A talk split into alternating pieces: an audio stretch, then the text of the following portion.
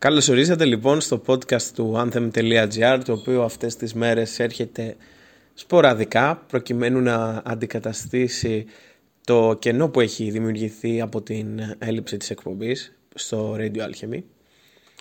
Ε, είχαμε κάνει πολλές συζητήσεις ε, και ενδιαφέρουσες κουβέντες γύρω από το θέμα στο παρελθόν τόσο μέσα από την εκπομπή τόσο και μέσα από το site αλλά και στις ε, σελίδες που έχουμε και αποφασίσαμε εν τέλει να το συνεχίσουμε με θέματα που μας ενδιαφέρουν εμάς, τα οποία βέβαια είναι σε διαφορετικό επίπεδο από αυτά που συζητούμε συνήθως, συζητάμε συνήθως στο site μας.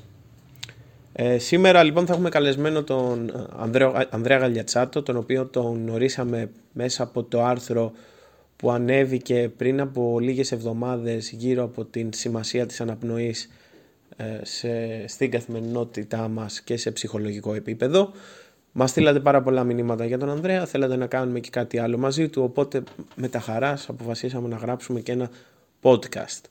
Το θέμα της ε, σημερινής μας συζήτησης θα είναι η τεχνητή νοημοσύνη ε, γύρω από ένα υπόβαθρο ψυχολογικό, παύλα κοινωνικό και φιλοσοφικό ίσως. Δηλαδή θα συζητήσουμε για θέματα τα οποία βρίσκονται γύρω από την τεχνική, τεχνητή νοημοσύνη και όχι για θέματα τα οποία έχουν να κάνουν με το τεχνικό κομμάτι της υπόθεσης. Να πω δύο, δύο πράγματα πριν ξεκινήσουμε και πριν ξεκινήσουμε τη συζήτησή μας με τον Αντρέα ότι πρώτον ο φίλος και επίσης συντάκτης του anthem.gr ο Νικόλας Βασιλείου ξεκίνησε ένα νέο podcast γύρω από το μπάσκετ σε συνεργασία με το basketforum.gr να το ευχηθούμε καλή αρχή. Μπορείτε να το βρείτε στο anthem.gr το δεύτερο πράγμα που ήθελα να συζητήσω είναι ότι το βιβλίο στο οποίο συμμετέχουμε δύο από τους συντάκτες του anthem.gr εγώ και ο Γιώργος ε, Σαφελάς με τίτλο «Ακόμη πιο παράξενα πράγματα» ε, βρίσκεται, είναι υποψήφιο για τα βραβεία Everlies του Fantasy Festival σε δύο κατηγορίες συγκεκριμένα, στην ε, κατηγορία καλύτερης ελληνικής συλλογής και στην κατηγορία ε, ε, καλύτερου εξοφίλου το οποίο έχει φτιάξει ο, ο πολύ αγαπημένος μας δημιουργός Νίκος ε, Γιαμαλάκης γνωστός και ως Μάλκ. Αυτά από μένα πάμε σιγά σιγά να ξεκινήσουμε την κουβέντα μας με τον Ανδρέα. Ανδρέα καλησπέρα για μία ακόμη φορά στην οικογένεια του anthem.gr αυτή τη φορά στο podcast μας το οποίο τρέχουμε τόσο στη σελίδα μας όσο και στις ε, μεγαλύτερες πλατφόρμες που υπάρχουν αυτή τη στιγμή για podcast ε, στο διαδίκτυο. Το προηγούμενο άρθρο, το άρθρο που είχαμε φτιάξει, το οποίο ήταν για τη σημασία της αναπνοής και ήταν σαν μία μίνι συνέντευξη, τράβηξε πολύ ενδιαφέρον από τον κόσμο, οπότε είναι χαρά μας ε, που θα συζητήσουμε για άλλη μια φορά μαζί και θα δώσουμε την ευκαιρία στους αναγνώστες να σε γνωρίσουν λίγο καλύτερα και στους ακροατές μας. Εγώ ευχαριστώ Τζανέτο που με προσκαλείς. Την άλλη φορά η αλληλεπίδρασή μας ήταν πολύ ζεστή και βαθιά και χαίρομαι και για την επόμενη μας τώρα συνάντηση.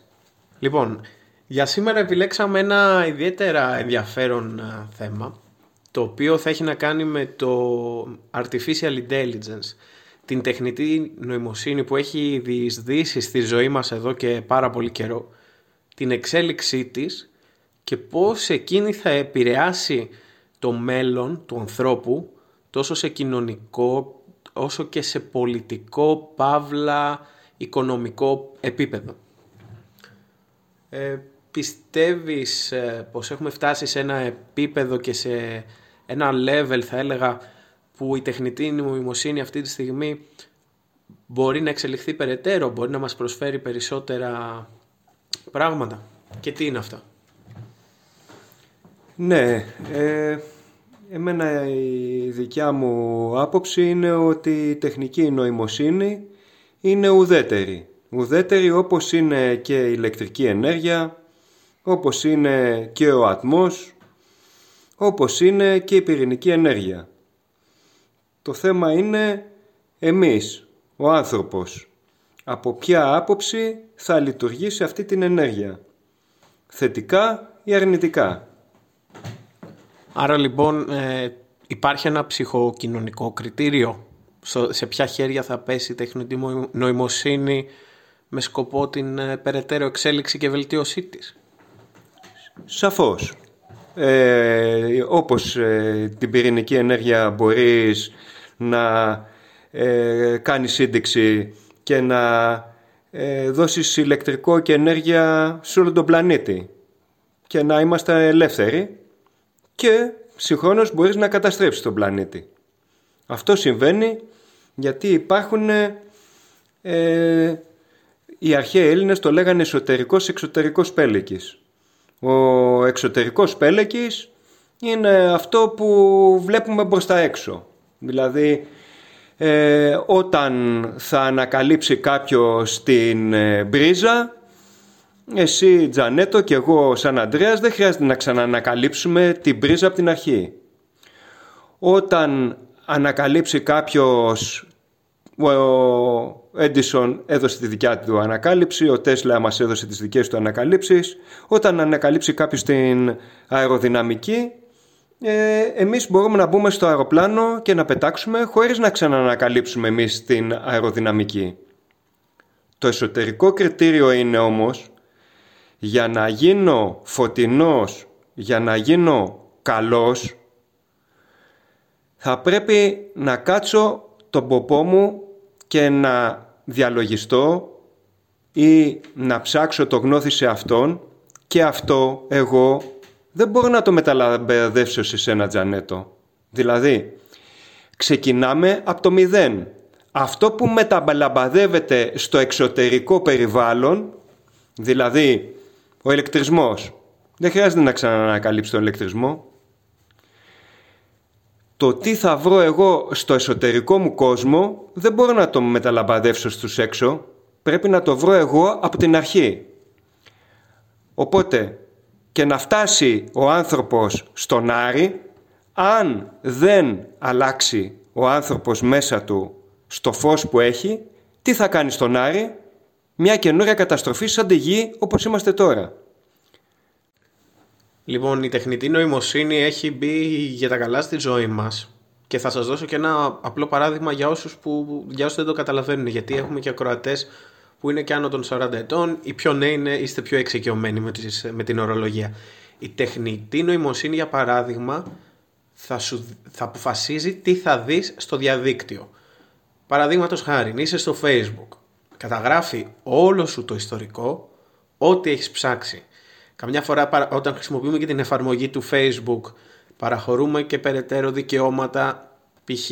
να βλέπει τι κάνουμε σε άλλες εφαρμογές, να βλέπει το ιστορικό τοποθεσίας μας, Όλα αυτά τα data τα συλλέγει η τεχνητή νοημοσύνη του Facebook με σκοπό να μας ε, δείξει τις διαφημίσεις που ψυχολογικά θα μας κινήσουν το ενδιαφέρον. Δηλαδή τις διαφημίσεις που εμείς, στις οποίες εμείς θα κολλήσει το μάτι μας και που θα θέλουμε και οι ίδιοι να αγοράσουμε. Παραδείγματος χάρη, δηλαδή αυτό το παράδειγμα έχει γίνει, είναι πραγματικό, το έχουν αποδείξει και στο ίντερνετ και έχει τύχει και σε μένα. Έτυχε να μιλάμε για το σκύλο μας και μετά από λίγη ώρα να μας βγάζει διαφήμιση για pet shop.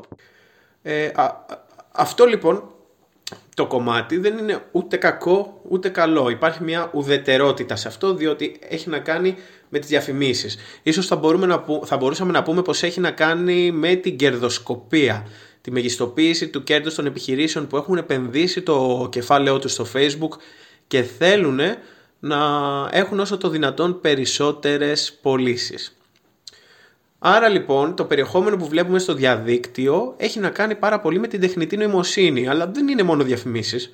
Παραδείγματος χάρη το YouTube, η εφαρμογή αυτή η γνωστή, το site που χρησιμοποιούμε όλοι μας καθημερινά. Επαναλαμβάνω αυτό το ξαναλέω για τις μεγαλύτερες ηλικίες που ξέρουμε ότι μας ακούνε και που μπορεί να μην τα κατανοούν όπως οι νεότεροι. Το YouTube λοιπόν θέλει να μεγιστοποιήσει το χρόνο που εσύ είσαι στη σελίδα. Συνεπώς τι κάνει; Βλέπει τι σου αρέσει, τι παρακολουθείς, όλα τα θέματα που μπορεί να σου κεντρήσουν το ενδιαφέρον και παράλληλα μέσα στη μέρα σου βγάζει προτάσεις για βίντεο που ξέρει ότι εσύ θα κλικάρεις και δεν θα αντισταθείς. Επίσης, για να δείτε πόσο έχει προχωρήσει αυτό η τεχνητή νοημοσύνη της Google, παρακολουθεί παραδείγματος χάρη ότι το βράδυ εσύ βλέπεις ένα συγκεκριμένο βίντεο ή ένα συγκεκριμένο τύπο βίντεο για να κοιμηθείς. Παραδείγματος χάρη, κάποιοι βάζουν white noise, ήχους από βροχή ή ήχους από τη φύση προκειμένου να κοιμηθούν. Παρακολουθεί λοιπόν ότι ξέρεις, ο Τζανέτος ή ο Αντρέα, παραδείγματος χάρη, βάζει κάθε βράδυ white noise για να κοιμηθεί και θα σου προτείνει στις 9 το βράδυ white noise. Κατάλαβες λοιπόν που έχει πάει το επίπεδο του artificial intelligence. Ποια είναι η γνώμη σου πάνω σε αυτό; Και τι γίνεται τώρα, Τζανέτο, που, που υπάρχει ένα πειραματικό εδώ και πολύ, πολλά χρόνια στάδιο που λέγεται το Alexa, που είναι το έξυπνο σπίτι. Το έξυπνο σπίτι μπαίνεις μέσα, αναγνωρίζει τον ιδιοκτήτη, αναγνωρίζει ε, τη θερμοκρασία, σου ανάβει από μόνο του το air condition, μπορεί να σου φτιάξει τον καφέ, αρχίζει και σε μαθαίνει. Εσύ πολύ όμορφα δουλεύεις σε ένα έξυπνο σπίτι, τα φώτα ανάβουνε, ε, καθαρίζεται μόνο του, έχει το ρομποτάκι του, ε, σε καταλαβαίνει. Όμως όλα αυτά τα data που πηγαίνουνε. Είναι πολύ ωραίο και φυσικά οποιοδήποτε πολιτής, οποιαδήποτε Google, οποιοδήποτε YouTube, οποιαδήποτε μεγάλη φαρμακοβιομηχανία θα σου πουλήσει αυτοκινητοβιομηχανία στο τέλος. Θα σου πουλήσει το, το ωραίο το ωραίο του προϊόντος της.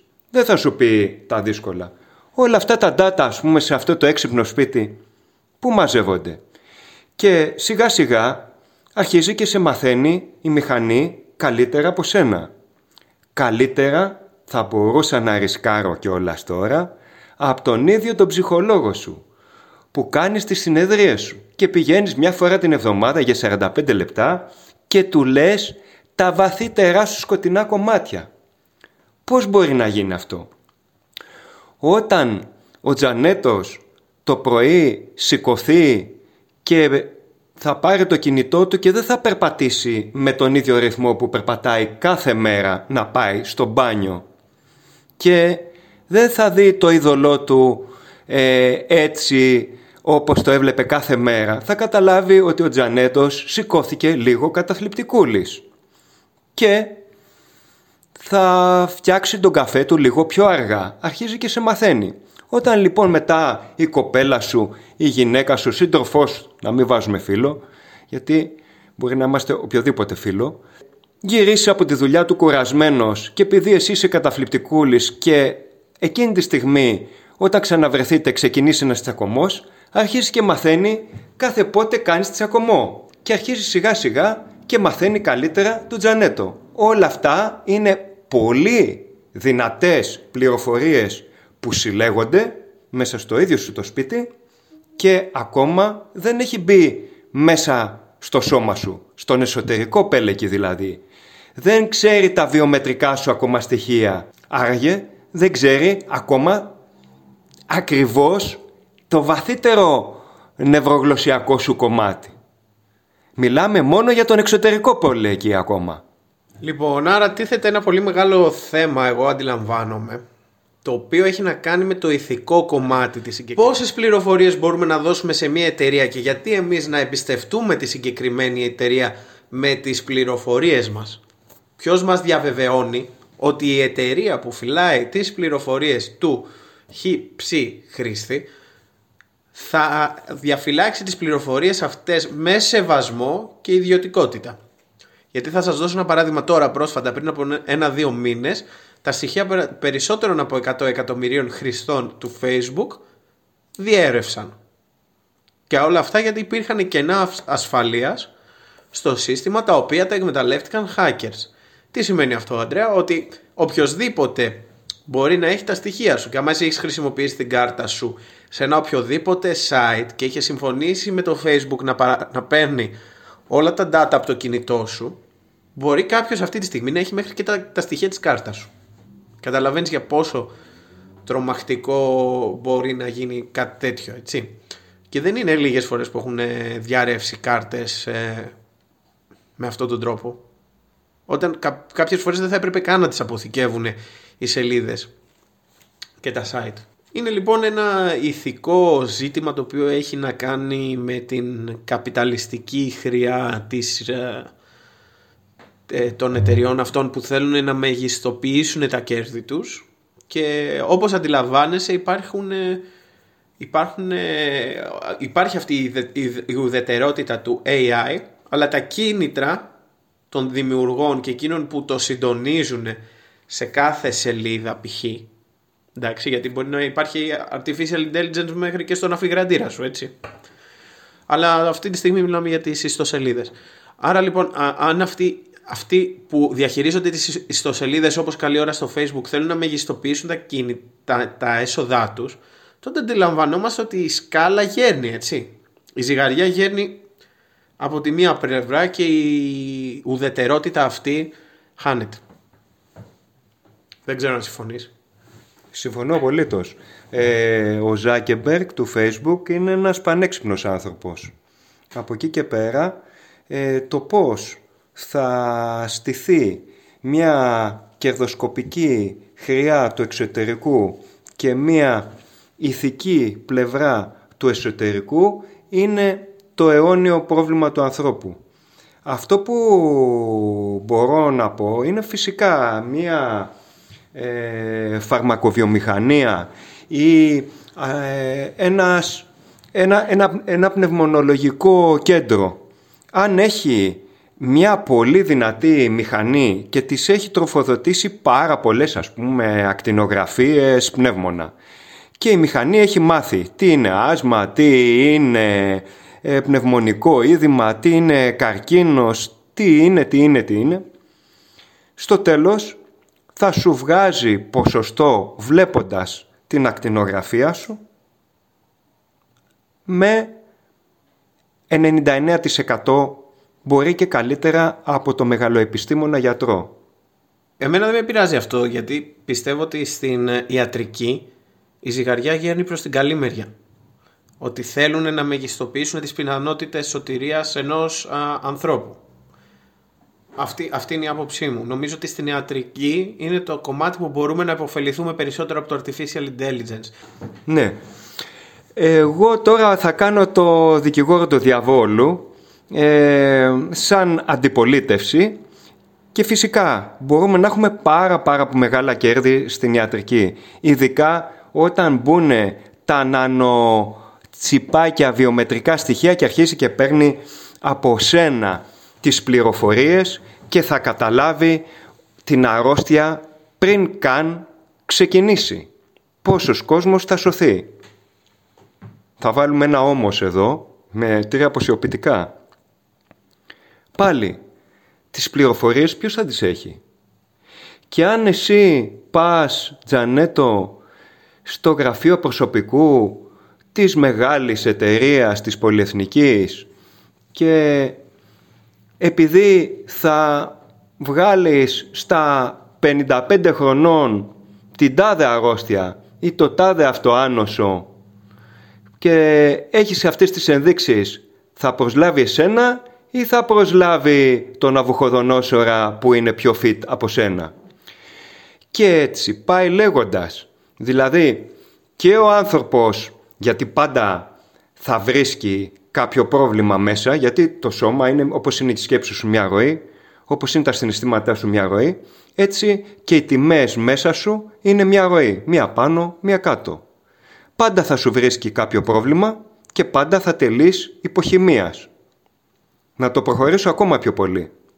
Ένας πλούσιος την παλιά εποχή, ο βασιλιάς, και ο τελευταίος ο πιο φτωχός ζητιάνος, μπορεί να είχαν τεράστιες διαφορές στο οικονομικό.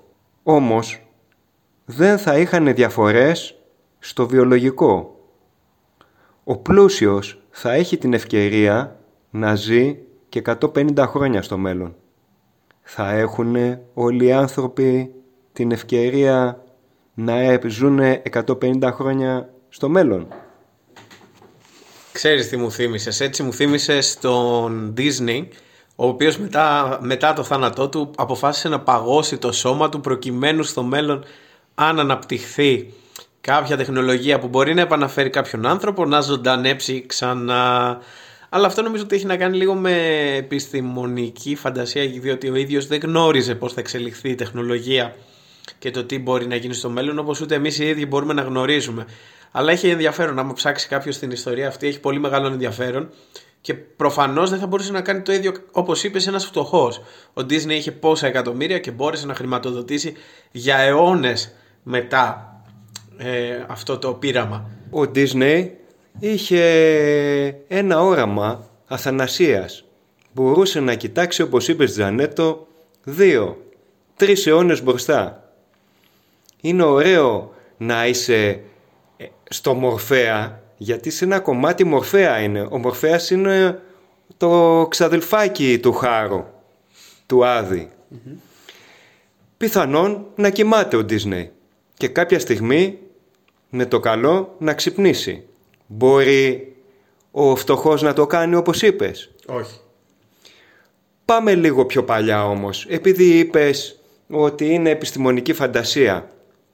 Ο πρώτος παγκόσμιος πόλεμος συνέβη όταν βγήκε μια ενέργεια. Ποια είναι αυτή η ενέργεια; Ο ατμός.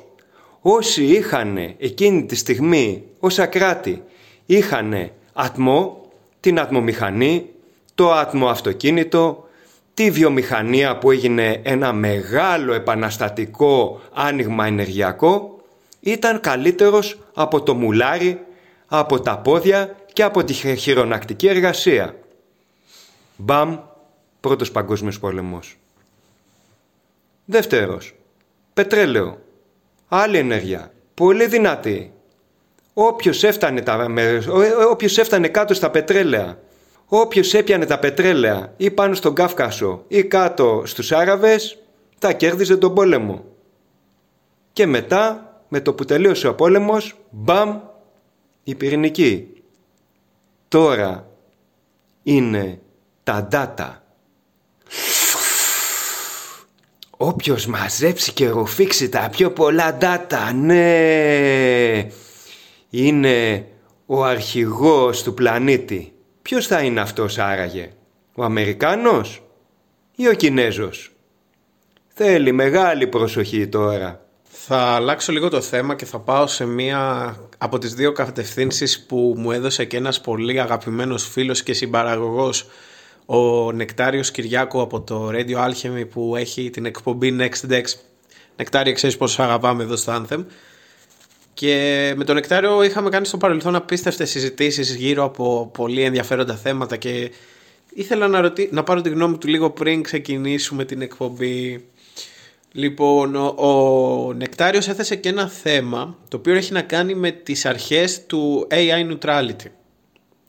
Κατά πόσο θα μπορέσει το artificial intelligence, η τεχνητή νοημοσύνη να κρατήσει αυτή την ιδιαιτερότητα πέρα από τα καπιταλιστικά κίνητρα που αναφέραμε. Δηλαδή, παραδείγματος χάρη, ξέρουμε ότι ανάλογα με το τι πληροφορίες έχει συγκεντρώσει για εσένα, μια ασφαλιστική εταιρεία θα, βγάλει, θα σου βγάλει ασφάλιστρα 200 ευρώ. Αν μετά πάω εγώ να βγάλω ασφάλιστρά μου σε αυτή την ασφαλιστική, το artificial intelligence σε μένα μπορεί να μου πει ότι θα πληρώσω 300 ευρώ. Πού είναι η ισότητα, Πού είναι η δικαιοσύνη εδώ; Έτσι. Και πώς μπορεί να επιτευχθεί αυτό; Μήπως τα κίνητρα του neutrality ξαφνικά φεύγουν και έρχεται εδώ η κερδοσκοπία και κάποιες ε, ίσως ρατσιστικές ε, καταβολές; Ο άνθρωπος ε, δεν είναι ίσος. Δεν υπάρχει neutrality. Δηλαδή πάντα υπήρχε αδικία. Ακόμα και στο χρυσό αιώνα του Περικλή που λέμε ότι υπήρξε δημοκρατία ε, υπήρχαν οι σκλάβοι. Με τους σκλάβους ήταν δυνατή η Αθήνα. Δηλαδή εσύ Τζανίτο μπορείς να πηδήξεις από το έδαφος τόσο και εγώ μπορώ να πηδήξω τόσο. Δεν υπάρχει ισότητα και γι' αυτό δεν υπήρξε και ποτέ ισότητα και μου φαίνεται και με το artificial intelligence, γι' αυτό είπα και για τους φτωχούς και τους πλούσιους, μου φαίνεται ότι θα γίνει μια τεράστια διχοτόμηση και δεν θα υπάρχει ισότητα. Στο ότι οι σχάσεις υπήρχαν και θα υπάρχουν παντού φαίνεται στο μπλουζάκι. Εμείς και οι δύο είμαστε ε, αυτόνομοι, ελεύθεροι, όμως το μπλουζάκι σου μπορεί να έχει φτιαχτεί στην Ινδονησία από ένα παιδάκι. Και τα δικά μου παπούτσια που έχουν την αερόσολα μπορεί να έχουν φτιαχτεί στην Ταϊβάν. Οπότε για να πάμε και λίγο στη φάση του καπιταλιστικού συστήματος, μία και φέρνουμε το κερδοσκοπτικό μέσα, εγώ βλέπω στο μέλλον ότι όπως πέθανε το φασιστικό σύστημα και το κομμουνιστικό σύστημα, γιατί δεν υπήρξε ποτέ σωστό φασιστικό σύστημα και ποτέ σωστό κομμουνιστικό σύστημα, δημοκρατία δεν υπήρξε ποτέ και χριστιανισμός να υπάρχουν παντού και να είναι όλα αγάπη, όπως το κομμουνισμό να είναι όλα ίσα, δεν υπήρξε ποτέ. Δείχνει ότι ο άνθρωπος δύσκολα θα αποφύγει αυτό το σκόπελο που έχει μπροστά της διχοτόμησης μεταξύ του, καθώς, όπως σου είπα στην αρχή, είναι θέμα εσωτερικού πέλεκη να μπορεί να φτάσει σε μια ανώτερη αουλτουριστική κοινωνία στο οποίο δεν θα πρέπει να υπάρχουν πια ούτε χρήματα ούτε κανόνες. Αυτή είναι η επιστημονική φαντασία που εγώ δυσκολεύομαι να δω. Και το άλλο θέμα που έθεσε ο Νεκτάριος είναι το γνωστό παράδοξο της αυτόματης οδήγησης. Λοιπόν, τις τελευταίες εβδομάδες είχε γίνει trending στο διαδίκτυο το ζήτημα τη... ενός τροχαίου που προκλήθηκε στην Αμερική όπου πέθανε ο οδηγός όπου είχε βάλει το αυτόματο σύστημα οδήγησης της Τέσλα και είχε κάτσει στη θέση του συνοδικού και ξαφνικά το αυτοκίνητο έπεσε πάνω σε ένα δέντρο ή έπεσε στο διάζωμα, δεν θυμάμαι πολύ καλά με φυσικό επακόλουθο τον θάνατο του οδηγού ο οποίος καθόταν στη διπλανή θέση. Συνεπώς δεν ήταν οδηγός έτσι. Άφησε την τεχνητή νοημοσύνη να, να, να τον κατευθύνει αυτόν εκείνον. Ε, εδώ, εδώ εγώ σαν Τζανέτος βλέπω δύο ζητήματα έτσι ότι δίνουμε πάρα πολλές ελευθερίες στην τεχνητή νοημοσύνη όταν, όταν εμείς νιώθουμε ότι έχουμε βολευτεί και δεύτερον είναι ότι βιαζόμαστε να το κάνουμε αυτό. Όπως έχουν πει, έχει πει η ίδια εταιρεία δεν είναι 100% έτοιμο το σύστημα για αυτόνομη οδήγηση. Γιατί αυτό έχει βγει στην αγορά όμως από τώρα; Γιατί ο οδηγός το ενεργοποίησε; Το, ε, το AI υποτίθεται ότι κρίνει με αντικειμενικά κριτήρια. Έτσι. Είσαι σε μια, ε, σε μια κατάσταση όπου μέσα σε δευτερόλεπτα θα προκληθεί ένα τροχαίο. Εσύ είσαι στη θέση του συνοδηγού όπως είπαμε. Το αμάξι σου λοιπόν βλέπει ότι θα πέσεις πάνω σε μία ε, στάση λεωφορείου με 10 παιδιά. Και λέει ή θα ρίξω το αμάξι στο διάζωμα και θα σκοτώσω τον ιδιοκτήτη μου και τον οδηγό μου ή θα ρίξω το αμάξι πάνω στη στάση και θα σκοτώσω τα παιδάκια. Με ποια κριτήρια θα μπορέσει η τεχνητή νοημοσύνη να κρίνει ποιο είναι το σωστό, ποιο είναι το ηθικό και να πράξει αναλόγως; Δηλαδή, ε, πριν σου δώσω το λόγο, δηλαδή, μπορούμε να είμαστε σίγουροι ότι δεν θα πράξει με καπιταλιστικά κίνητρα; Και άμα τα παιδιά δεν αποφέρουν το ίδιο κέρδος ως ο οδηγός, γιατί ο οδηγός θα πληρώνει τα έξοδα συντήρησης για τα επόμενα χρόνια. Μπορεί να το αναβαθμίσει, μπορεί να πάρει ένα καινούριο μοντέλο. Μπορεί να του βγάζουμε διαφημίσεις μέσα στο αυτόματο αυτοκίνητό μας που να μας φέρνουν και άλλα κέρδη. Πώς θα ξέρουμε εμείς και πώς θα διασφαλίσουμε εμείς σαν κοινωνία ότι ξέρεις ε, θα είναι η σωστή απόφαση και η ηθική απόφαση. Αυτή που θα πάρθει από το αυτοκίνητο; Ναι, έθεσες πάρα πολλά ερωτήματα Τζανέτο, τα οποία μάλλον δεν μπορούν να απαντηθούν και θα προσθέσω κι εγώ άλλα τόσα. Ε, το τράβηξες ε, στα άκρα γιατί είναι δέκα παιδιά και είναι ένας οδηγός και είναι μόνο η αυτο, το αυτοκίνητο και η αυτοβιομηχανία και το κέρδος της. Ε, αν το πάμε πιο ανώτερα. Ε, ας είναι ένα παιδάκι, μόνο ένα παιδάκι. Και είναι οδηγός. Ποιος έχει προγραμματίσει να πεθάνει ποιος; Ένα παιδάκι, ένας οδηγός.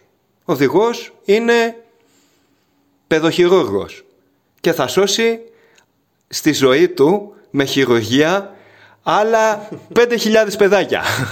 Γιατί είναι μικρός ακόμα, είναι 32 χρονών, 35 χρονών. Το παιδάκι έχει και αυτό τη δική του ζωή. Δεν ξέρουμε πού θα πάει το παιδάκι.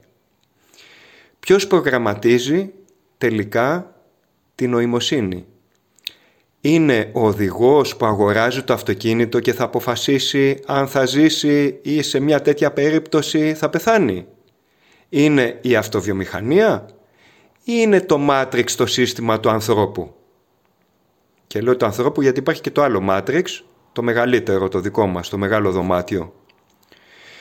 Γεγονός ότι η τεχνολογία δεν μπορεί να σταματήσει.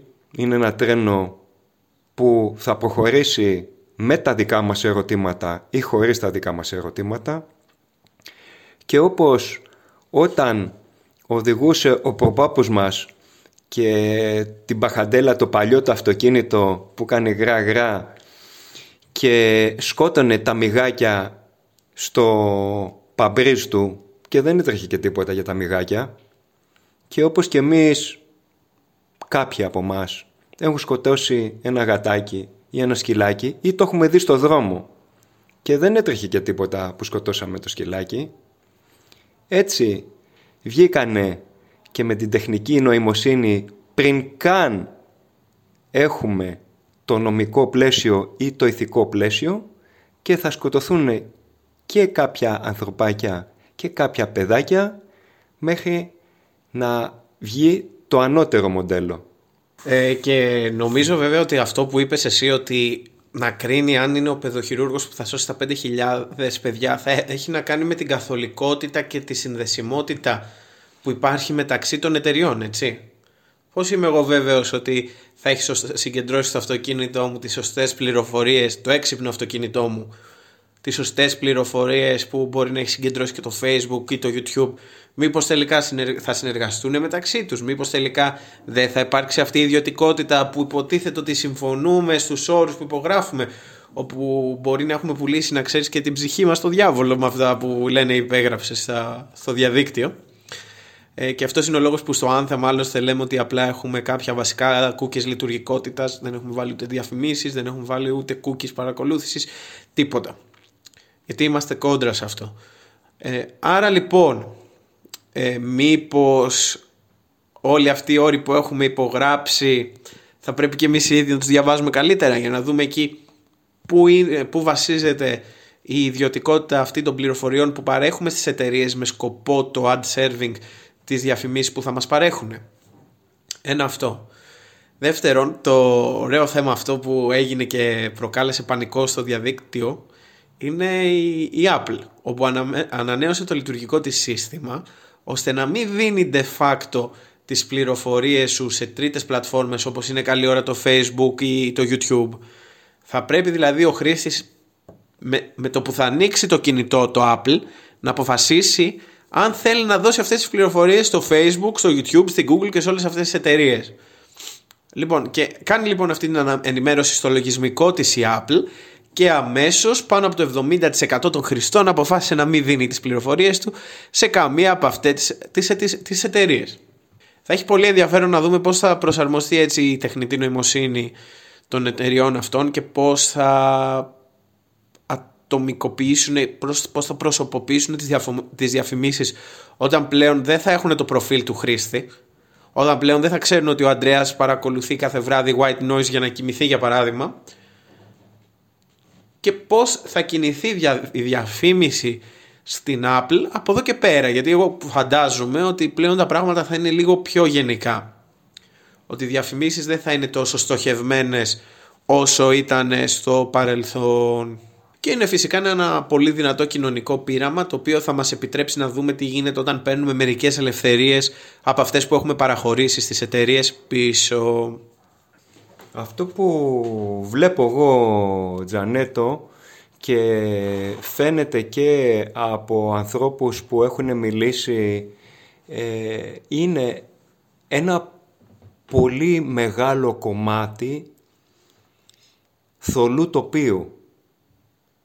Δεν γνωρίζουμε πού θα πάει η βάρκα. Είναι άγνωστο. Η ανεργία και πάρα πάρα πολλές θέσεις θα χαθούνε. Θα αυξηθεί η ανεργία εννοείς. Πάρα πολύ, ναι. Ο άνθρωπος θα πρέπει, δηλαδή ένα παιδί το οποίο γεννιέται τώρα, ε, δεν ξέρουμε τι, θα, τι πρέπει να σπουδάσει ακριβώς. Δηλαδή, όλοι οι οδηγοί, μια και φέρε το παράδειγμα με το αυτοκίνητο και την αυτόματη οδήγηση. Γιατροί, πάρα πάρα πολλές δουλειές θα αλλάξουν και θα πάνε στη μηχανή. Τι θα μείνει στον άνθρωπο; Ο άνθρωπος θα είναι ένα pet ή θα αναβαθμιστεί ο άνθρωπος; Αυτή τη μηχανή θα την έχει η δράκα του 0,5% τη δύναμη; Γιατί από τη στιγμή που δεν θα σε χρειάζεται μετά η ελίτ τι θα κάνεις εσύ, τι θα, πού θα βρίσκεσαι. Οπότε ξαναεπιστρέφουμε στη μεγάλη τη διχοτόμηση. Θα είναι η ελίτ η οποία που θα μπορεί να πηγαίνει 150-200 χρόνια και του αλουνού το βιωτικό επίπεδο θα βρίσκεται με κουπόνια και θα φτάνει ας πούμε 60, 70, 65 χρονών. Ε, αυτά είναι ερωτηματικά πολύ βαθιά τα οποία πραγματικά είναι ένα θολό τοπίο μπροστά. Εγώ αντιλαμβάνομαι σε αυτό που λες Αντρέα ότι έχεις απόλυτο δίκιο έτσι. Μην ξεχνάμε πως η, η, η ελίτ αυτή υπάρχει. Καλή ώρα Βλέπουμε τι πάει να γίνει με το εργασιακό νομοσχέδιο που προσπαθεί να περάσει, το, να, να περάσει η ελληνική κυβέρνηση. Έτσι. Πάμε για κατάργηση του 8 ώρου, θολά πλαίσια εργασίας. Ε, σιγά σιγά θα χάσει ο κόσμος τα εργασιακά του δικαιώματα. Δεν υπάρχει πλέον η Κυριακή, η αργία της Κυριακής. Χάνονται πάρα πολλά και εκτιμένα. Και υποτίθεται, υποτίθεται ότι όλα αυτά γίνονται για να έχει μεγαλύτερη ευελιξία ο εργαζόμενο. Όμως για πες μου, Ανδρέα, ποιος εργοδότης θα σου πει εσένα μετά το. όταν θα τελειώσει π.χ. το 8 μήνο, το 10ωρο που θα δουλεύεις κάθε μέρα και θα πρέπει μετά να δουλεύεις για τους επόμενους μήνες 4, 4 ώρες. Ποιος θα σου πει εσένα κάτσε 4 και δεν θα σε υποχρεώσει να μείνεις όλο το 8ωρο. Και εσύ θα παίρνεις το μισθό του 4ωρου. Άρα καταλαβαίνουμε ότι αυτή η elite πράγματι υπάρχει και προσπαθεί πάντοτε να προωθήσει τα συμφέροντά της. Γιατί άμα δεν υπήρχε, επίσης δεν θα υπήρχαν αυτές οι κοινωνικές αδικίες που ανέφερες. Έτσι, τα φτηνά εργατικά χέρια, καλή ώρα στην Ταϊβάν, καλή ώρα στη Μαλαισία, καλή ώρα στο μέλλον. Ίσως και τώρα ήδη στην Ελλάδα, γιατί έχουμε έναν από τους χαμηλότερους μισθούς στην Ευρώπη και τεράστιο κόστος ζωής σε σχέση με το εισόδημα του Έλληνα αδυνα, αδυνατούν οι περισσότεροι ακόμα και σε ηλικία 30 χρονών να φύγουν από το σπίτι τους. Γιατί, Γιατί όταν ο μισθός είναι 4,5 εκατοστάρικα και το, και το ενίκιο ξεκινάει από τα 4, ποιος θα φύγει; Άρα δεν χρειάζεται να πάμε στο artificial intelligence για να πούμε, α, ξέρεις, υπάρχει αυτή η elite και προσπαθεί να προωθήσει τα συμφέροντά της. Υπάρχει, το γνωρίζουμε, είναι ο καπιταλισμός, δουλεύει έτσι. Πώς θα προχωρήσουμε όμως από εδώ και πέρα, πόσα δικαιώματα θα παραχωρήσουμε εμείς στην τεχνητή νοημοσύνη και πόσο διατεθειμένοι είμαστε εμείς να βάλουμε τη ζωή μας στον αυτόματο πιλότο και να αποφασίσουμε έτσι στο έξυπνο σπίτι καλή ώρα να αποφασίσει πότε θα φτιάχνει τον καφέ μας. Όπως ανέφερες πριν, Αντρέα. Υπάρχει, υπάρχει μια εβραϊκή παροιμία που λέει πρώτα πρέπει να κοιτάξεις το σπίτι σου. Και ενώ είμαστε Ευρωπαϊκή Ένωση, ο Γερμανός κοιτάει το σπίτι του. Και γι' αυτό η Μέρκελ 18 χρόνια βγαίνει. Γιατί, Γιατί αυτό που είπες δεν είναι το. Ενώ είμαστε στο ίδιο νόμισμα και υποτίθεται είμαστε ίσοι, ο Γερμανός έχει δύο μήνες διακοπές. Ο Γερμανός παίρνει πάρα πολλά επιδόματα. Οι συνταξιούχοι του συνέχεια έχουν αυξήσεις. Ναι, όσο παράδοξο και περίεργο και να ακούγεται, ο Γερμανός παίρνει αυξήσεις. Τώρα, Υπάρχουν τρία μεγάλα θέματα. Ένα είναι τα πυρηνικά, ένα είναι κλιματική αλλαγή και ένα είναι τεχνική νοημοσύνη. Δεν μπορεί η ανθρωπότητα να το βλέπει διχαστικά και χώρια ο καθένας από το δικό του μετερίζει. Αν δεν παρθούν αποφάσεις από κοινού, στο σύνολο, στο όλον, θα υπάρχει κατακαιρμάτιση. Αυτά τα τρία μεγάλα προβλήματα δεν μπορεί να το δει να είναι γερμανικό artificial intelligence. Και αυτό πάει να γίνει. Θα είναι το αμερικάνικο καντόνι και το κινέζικο καντόνι. Εδώ πάμε πάλι σε δύσκολα και σε δύσβατα μονοπάτια όπως ήταν στο Μεσοπόλεμο. Αυτό που θέλω να πω και συμφωνώ πάρα πολύ Τζανέτο μαζί σου είναι ότι αν ο άνθρωπος δεν ενωθεί και δεν πάει στο όλον. Και πώς θα πάει στο όλον; Πρέπει πρώτα απ' όλα να δει τον εσωτερικό του πέλεκι. Και συγχρόνως στον εξωτερικό πέλεκι να καταργήσει παραμύθια που τον χωρίζουν, σύνορα, θρησκείες και καντόνια. Και να δει κατάματα γιατί τελικά ένα είναι το σπίτι. Το σπίτι είναι η γη μας. Θέλω απλά να είμαστε ψύχρεμοι και να μπορέσουμε στο μέλλον να ορθώσουμε ανάστημα στα συμφέροντα. Εγώ εκεί το πάω. Γιατί νομίζω ότι όσο εμείς οι ίδιοι λέμε ότι ξέρεις, οκ, θα το δεχτώ και αυτό, τέλος, νομίζω ότι τόσο μεγαλύτερο πρόβλημα κάνουμε στους εαυτούς μας σαν συλλογικότητα, σαν άνθρωποι όλοι μαζί, ενωμένοι. Δηλαδή παραδείγματος χάρη, ε, έληξαν την απαγόρευση της κυκλοφορίας και άνοιξαν τα μαγαζιά χωρίς μουσική. Γιατί; Διότι θέλουν να σου κάνουν, να σου περάσουν στο, στον εγκέφαλο ότι σου έκαναν χάρη. Ότι σου παραχώρησαν και μια ελευθερία. Και ποια ελευθερία, έτσι, κάτι που ήταν κεκτημένο αιώνες, ε, αιώνες τώρα. Και θέλουν να σου περάσουν στον εγκέφαλο ότι σου παραχωρούν μια ελευθερία, έτσι. Και ποια ελευθερία; Το ότι μπορείς να κάτσεις σε μια καφετέρια και να πιείς ε, την, τον καφέ σου, το ρόφημά σου ή να φας. Αυτό όμως ήταν και κτημένο εδώ και δεκαετίες. Και σιγά σιγά σου δίνουν το τυράκι ότι σε λίγο θα μπει και η μουσική. Σε λίγο η απαγόρευση κυκλοφορίας θα πάει στις 12.30. Μετά θα πάει στις 2.30. Μετά θα πάει στις 8. Και θέλουν να σου πλασάρουν ότι, ξέρεις, αυτό που, που κάνω είναι, για να σου, ότι είναι κάτι που σου παραχωρώ εγώ, σαν κυβέρνηση, είναι δώρο από μένα. Μα τι παραχωρείς, είναι κάτι που μου έχεις πάρει ήδη. Είναι κάτι που είχα, μου το έχεις πάρει και μου το δίνεις πίσω, πίσω με το τυράκι, λίγο-λίγο. Γιατί κακά τα ψέματα, ξαναλέω, δεν το πηγαίνω στο συνωμοσιολογικό. Είμαι κόντρα σε αυτά. Όταν όμως, έτσι, ανοίγεις τον τουρισμό διάπλαθα, όπως έκανες και πέρσι, όταν όλοι είναι έξω, όταν όλοι συνεχίζουν τις ζωές τους κανονικά, ποιο το νόημα να υπάρχει απαγόρευση κυκλοφορίας; Μήπως αυτό δείχνει ότι έχεις κάποιες χουντικές ονειρώξεις. Δεν ξέρω. Πώς το βλέπεις αυτό. Ε, εγώ έτσι το αντιλαμβάνομαι. Ότι δεν έχει να προσφέρει κάτι άλλο. Έτσι κι αλλιώς όλοι στις πλατείες είναι μετά τις 12 το βράδυ και παρτάρουνε. Και δεν το κρίνω, το σέβομαι. Γιατί ο άνθρωπος θέλει να, να, να, να ξεσκάσει. Έχει τρελαθεί μετά από τόσους μήνες μέσα. Άσχετα που θα έπρεπε να προσέχουν περισσότερο έτσι. Γιατί υπάρχει διασπορά και εκεί. Έτσι είναι Τζανέτο.